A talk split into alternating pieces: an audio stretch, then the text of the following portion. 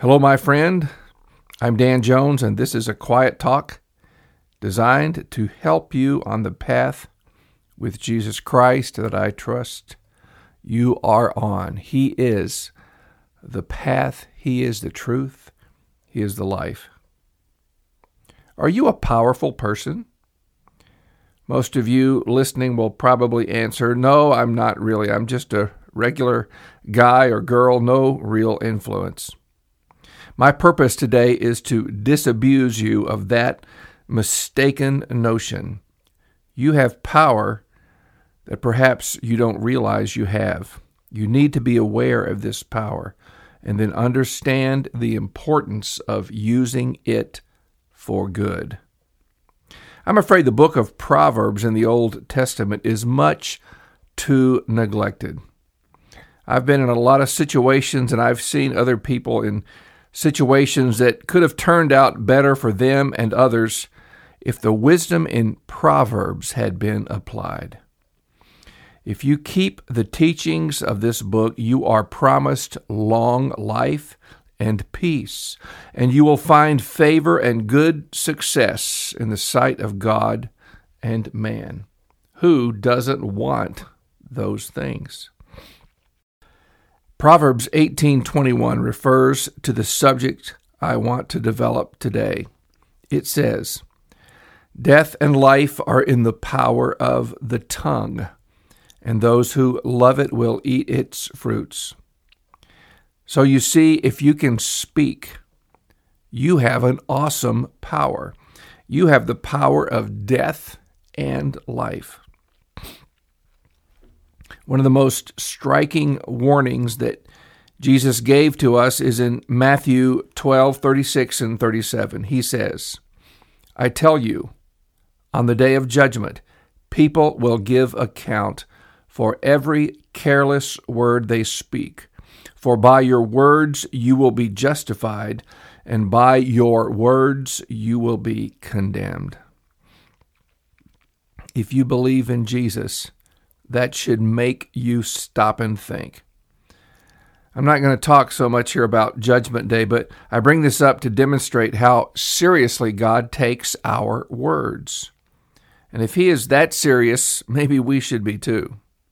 I think perhaps words have done much more damage in this world than swords and guns. How many people have been permanently affected in a negative way by a careless word that was spoken to them? I know someone who is now an adult who asked a question in class in junior high school. The teacher evidently didn't think it was a very good question because he called this student stupid for asking it. Because of that one word, that junior higher never asked a question in school again. Our words can harm, bring death, even when it isn't physical death, and our words can bring life. Here's another thought from Proverbs.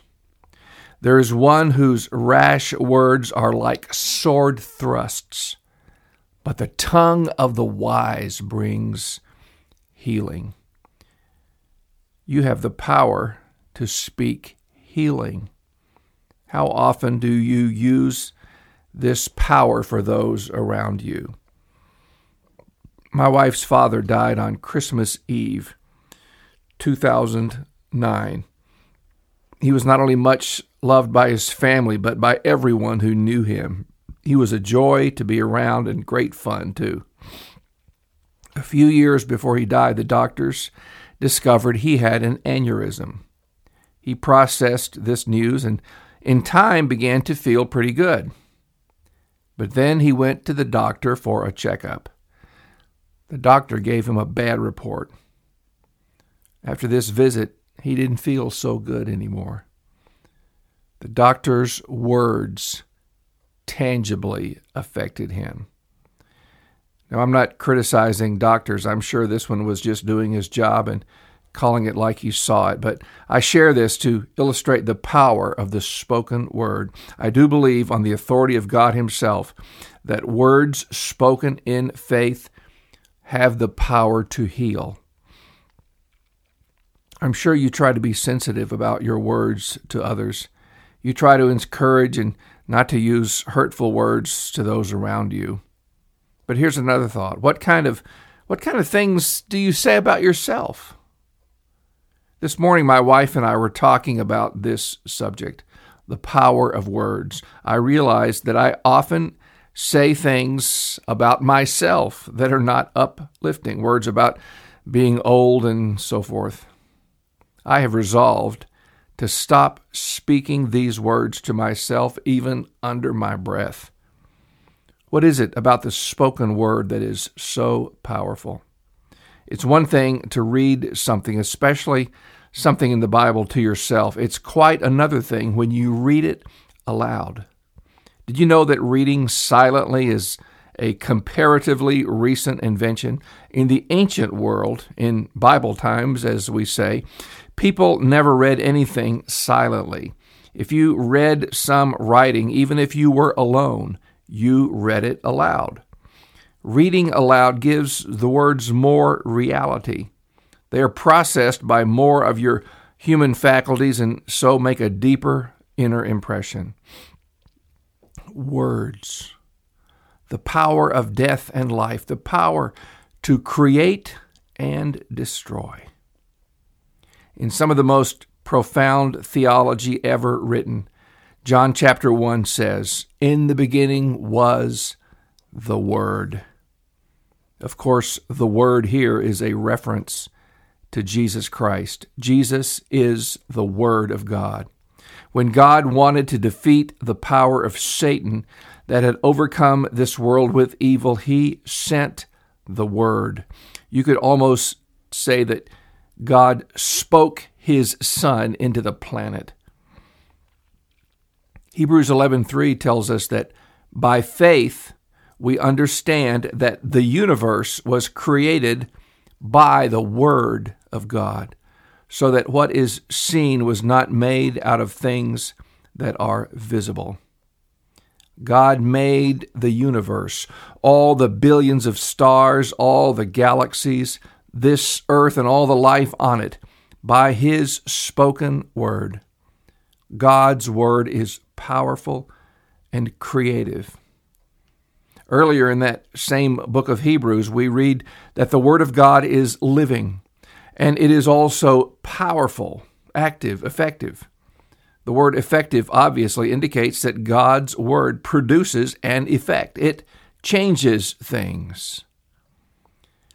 Sometimes people may see their Bible sitting on a shelf, perhaps a bit dusty, and little do they realize the awesome power that is contained between those covers.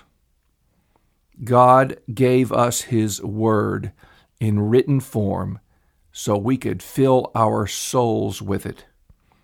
If you have a Bible, you have no idea how blessed you are. Are you using this powerful Word? You need to not just read the Bible silently, but say it when Joshua was given the awesome responsibility of taking over the leadership of Israel from Moses, God said this to him This book of the law shall not depart from your mouth, but you shall meditate on it day and night, so that you may be careful to do according to all that is written in it for then you will make your way prosperous, and then you will have good success.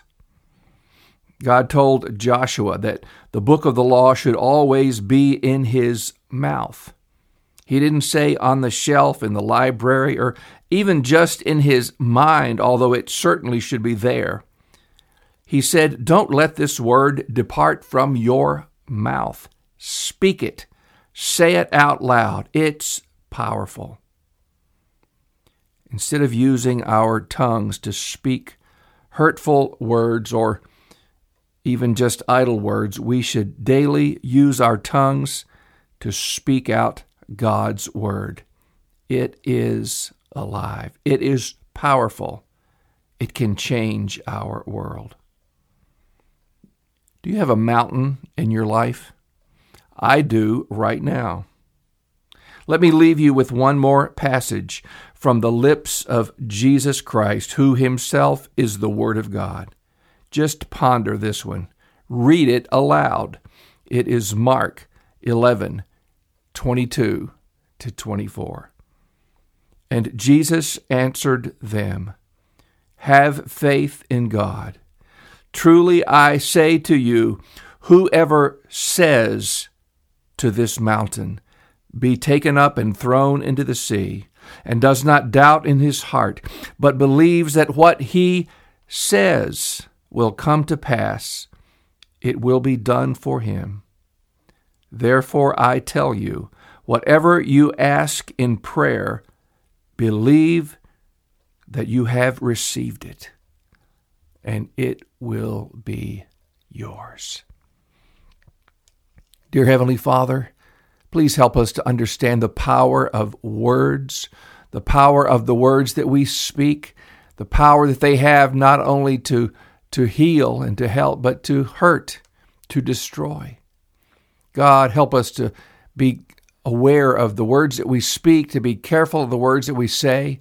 And Lord, may the word of God be always in our mouths. Help us to speak the word, to commit it to memory, Lord God, that we may speak it whatever and wherever we are, whenever we need it, Lord, to speak the word of God in faith, because your word is living and it is powerful. Make it real to us, God, today. In the name of the Lord Jesus Christ, I pray. Amen. My dear friend, please contact me if I don't already have you on my list of folks I send the emails to twice a week with the link for this message. I would love to have you on that list so I could just share a word with you on Monday and Thursday and uh, just encourage you in the Lord in that way. My email address is father.danjones at outlook.com. God bless you.